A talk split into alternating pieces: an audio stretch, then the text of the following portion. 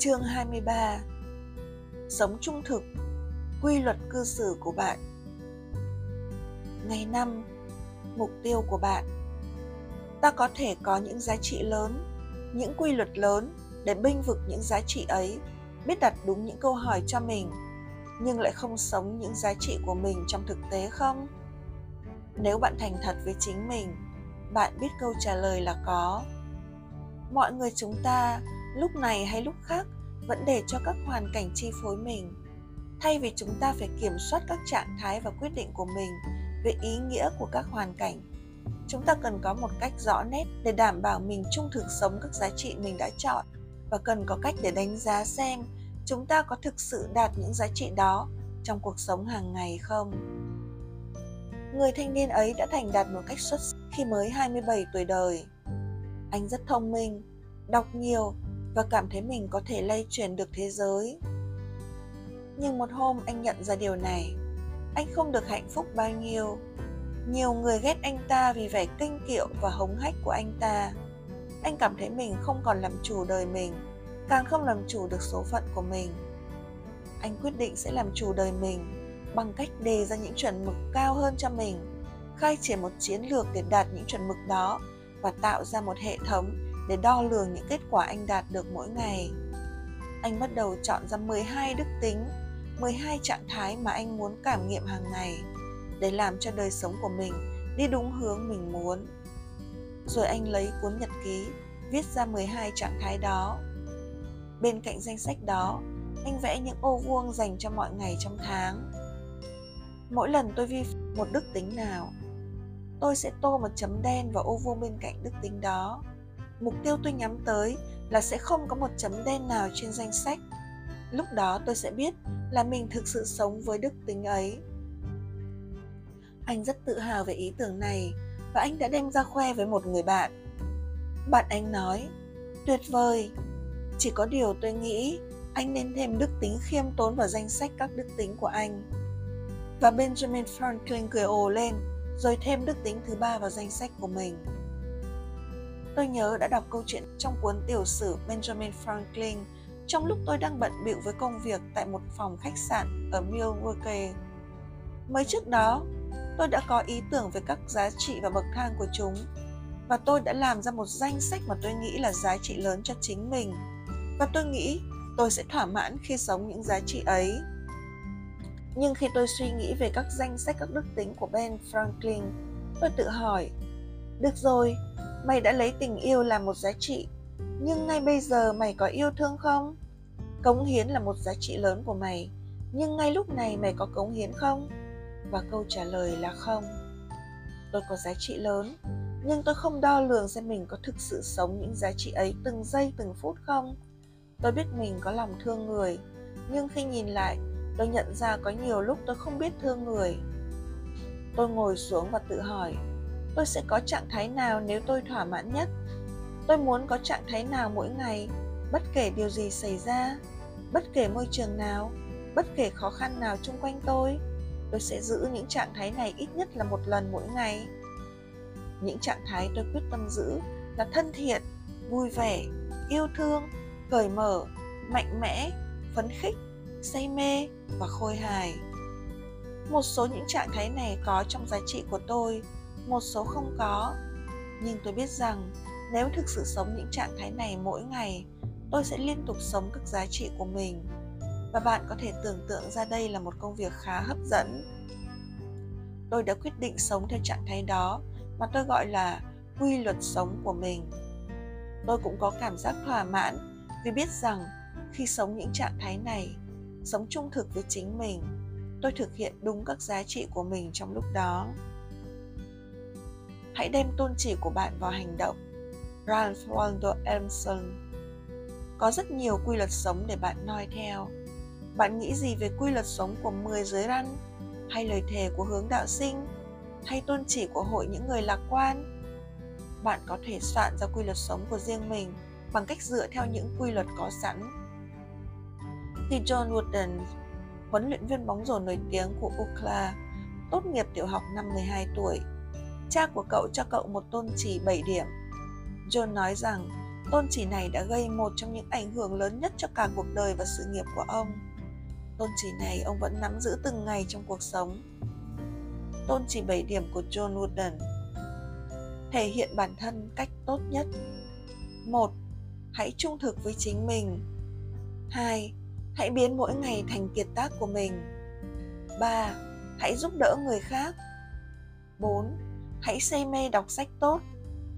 5. Hãy làm cho tình bạn trở thành một nghệ thuật. 6. Hãy dự phòng cho những ngày khó khăn.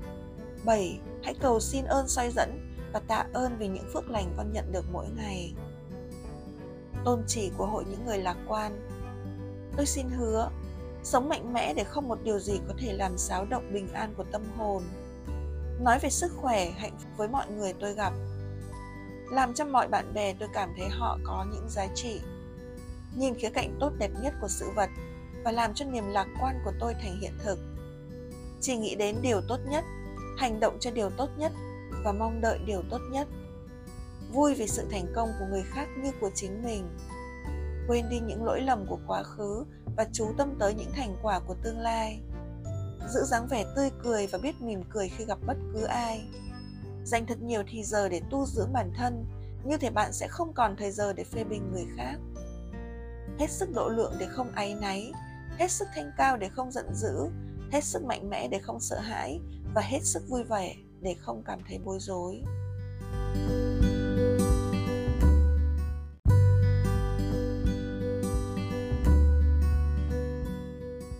Chương 24 Làm chủ thời giờ và đời sống của bạn. Ngày 6 Mục tiêu của bạn Dùng thời giờ cho ích lợi thay vì để cho thời giờ điều khiển mức độ thỏa mãn và căng thẳng của bạn. Nếu có khi nào bạn cảm thấy căng thẳng, ai mà lại không? Lý do rất có thể là chỉ vì bạn cảm thấy không có đủ thời giờ để làm những điều bạn muốn ở mức chất lượng bạn đòi hỏi nơi mình. Ví dụ, bạn có thể cảm thấy sự thất vọng này vì bạn chỉ tập trung vào những đòi hỏi của lúc đó những yêu cầu hiện tại, những thách thức hiện tại, những biến cố hiện tại. Trong tình trạng căng thẳng vì quá tải này, hiệu năng của bạn bị giảm sút rất nhanh. Giải pháp cho vấn đề này đơn giản thôi. Kiểm soát khung thời gian bạn đang tập trung vào. Nếu lúc hiện tại bạn đang căng thẳng, bạn hãy tập trung vào tương lai và vào việc hoàn thành hay giải quyết thành công nhiệm vụ trước mắt bạn. Tiêu điểm tập trung mới này sẽ lập tức thay đổi tâm trạng của bạn và cho bạn những nguồn lực cần thiết để bạn giải quyết những khó khăn của hiện tại. Tình trạng căng thẳng thường là cảm giác bị bế tắc trong một khung thời gian nhất định nào đó. Ví dụ như trường hợp một người luôn luôn nghĩ đến tương lai của mình theo những cách bi quan, bạn có thể giúp người này hướng tiêu điểm tập trung của họ sang những gì họ có thể kiểm soát trong hiện tại. Hoặc có những người khi phải đảm nhận một thách đố nào thường chỉ tập trung suy nghĩ về những thất bại trong quá khứ của họ. Vì họ sống trong quá khứ, nên mối căng thẳng của họ gia tăng. Nếu biết chuyển đổi sang hiện tại, hoặc dự kiến trước tương lai, họ có thể thay đổi tình trạng cảm xúc của họ ngay. Vì vậy, các cảm xúc của chúng ta chịu ảnh hưởng mạnh bởi khung thời gian mà chúng ta đang hoạt động trong hiện tại. Chúng ta thường hay quên rằng, thời gian là một sản phẩm của trí khôn nó hoàn toàn có tính tương đối và kinh nghiệm của chúng ta về thời gian hầu như hoàn toàn là kết quả của sự tập trung tâm trí của chúng ta. Ví dụ, làm sao biết thời gian là dài hay ngắn? Nó hoàn toàn tùy thuộc vào hoàn cảnh, phải không? Đứng xếp hàng hơn 10 phút có thể coi như dài đằng đẵng cả thế kỷ khi ngồi nói chuyện tâm tình với người yêu một giờ. Sao mà qua mau thế? Một ngày trong tù hơn cả ngàn năm tự do ở ngoài các niềm tin của chúng ta cũng phản ánh quan niệm của mình về thời gian. Với một số người, bất kể trong hoàn cảnh nào 20 phút được coi lâu như cả đời. Với những người khác, một thế kỷ mới được gọi là thời gian dài. Chính vì thế, những loại người này đi đứng khác nhau, nói năng khác nhau, nhìn các mục tiêu khác nhau, và nếu họ dùng chung một khung thời gian như nhau, bạn thử tưởng tượng họ sẽ bị căng thẳng đến thế nào? Trong bài tập hôm nay, chúng ta sẽ tóm tắt và áp dụng 3 lời khuyên tiết kiệm thời giờ. Bước thứ nhất, khả năng đảo ngược thời giờ. Sau khi đã làm chủ được khả năng thay đổi khung thời gian bằng cách thay đổi điểm tập trung, bạn đã sẵn sàng để chuyển sang khả năng lớn thứ hai trong việc làm chủ thời giờ. Đó là khả năng đảo ngược thời giờ để một phút tưởng như một giờ hay một giờ tưởng như một phút. Bạn có nhận ra rằng khi đầu óc bạn quá chìm ngập trong điều gì, bạn quên mất thời gian không? Tại sao? Vì bạn không còn tập trung vào thời gian nữa. Bạn không đếm thời gian nữa. Bạn đang tập trung vào một điều gì thú vị. Và vì thế, thời gian trôi qua rất nhanh. Bạn hãy nhớ mình phải nắm quyền điều khiển. Hãy điều khiển tiêu điểm của bạn và ý thức chọn cách đo thời gian của mình. Nếu bạn thường xuyên kiểm tra đồng hồ, thời gian xem như bò chậm như sen đây cũng thế. Kinh nghiệm thời gian của bạn được điều khiển bởi tiêu điểm chú ý của bạn. Bạn định bạn định nghĩa cách dùng thời gian của mình thế nào? Bạn đang sử dụng thời giờ, phung phí thời giờ hay giết thời giờ? Người ta thường nói rằng giết thời giờ không phải là giết, mà là tự sát. Bước thứ hai, làm điều quan trọng. Một sự phân biệt có lẽ quan trọng nhất, đó là phân biệt rõ sự cấp bách và sự quan trọng của việc kiểm soát các quyết định của bạn liên quan tới việc bạn sử dụng thời giờ. Và vì thế, liên quan tới mức độ thỏa mãn của bạn. Tôi muốn nói gì? Tôi xin hỏi bạn câu này. Có khi nào bạn làm việc chối chết, hoàn thành đầy đủ những việc phải làm trong danh sách, nhưng vào cuối ngày bạn vẫn cảm thấy không thỏa mãn không? Lý do là bạn đã làm tất cả những gì cấp bách và đòi hỏi bạn chú ý trong lúc đó. Nhưng bạn quên làm những gì quan trọng những gì sẽ có ảnh hưởng lớn về lâu về dài.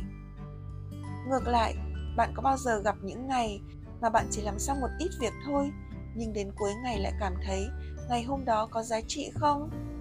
Đó là những ngày mà bạn đã tập trung vào những điều quan trọng thay vì vào những điều cấp bách đòi hỏi bạn chú ý. Sự cấp bách hình như điều khiển cuộc sống chúng ta. Chuông điện thoại reo trong lúc chúng ta đang bận một việc quan trọng. Thế nhưng, chúng ta phải nhấc điện thoại lên lỡ ra chúng ta mất dịp may thì sao? Đây là một ví dụ điển hình về việc bỏ cái quan trọng để làm cái cấp bách. Hoặc chúng ta mua một cuốn sách mà chúng ta nghĩ sẽ có ảnh hưởng rất lớn cho cuộc đời chúng ta. Nhưng chúng ta trần chờ chưa đọc vì còn phải dành thời giờ để đọc thư, hay chạy ngoài đường, hay xem tin tức trên tv cách duy nhất để làm chủ thực sự thời giờ của bạn là tổ chức thời biểu hàng ngày của bạn thế nào để có thể sử dụng phần lớn thời giờ vào việc làm các điều quan trọng hơn là các việc cấp bách? Bước thứ ba, tiết kiệm thời giờ. Cách hiệu quả nhất để tiết kiệm thời giờ là học hỏi kinh nghiệm của người khác.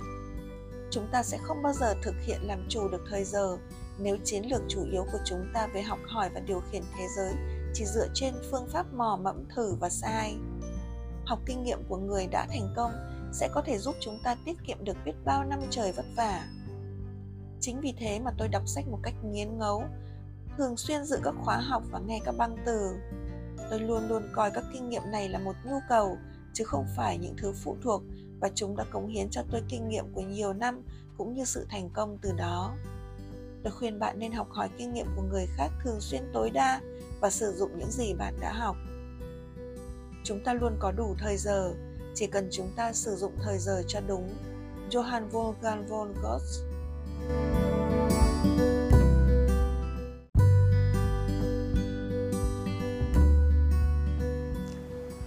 Chương 25 Nghỉ ngơi và giải trí.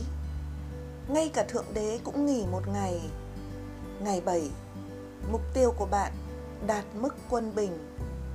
Bạn đã làm việc vất vả và bạn đã hoạt động hết sức hãy dành một ngày để giải trí. Hãy thoải mái. Hãy sôi nổi. Hãy làm điều gì giúp cho bạn ra khỏi chính mình. Điều gì có thể tạo sự phấn khích nhất cho bạn? Thánh nhân quân tử là người không đánh mất tâm hồn trẻ thơ của mình. Mạnh tử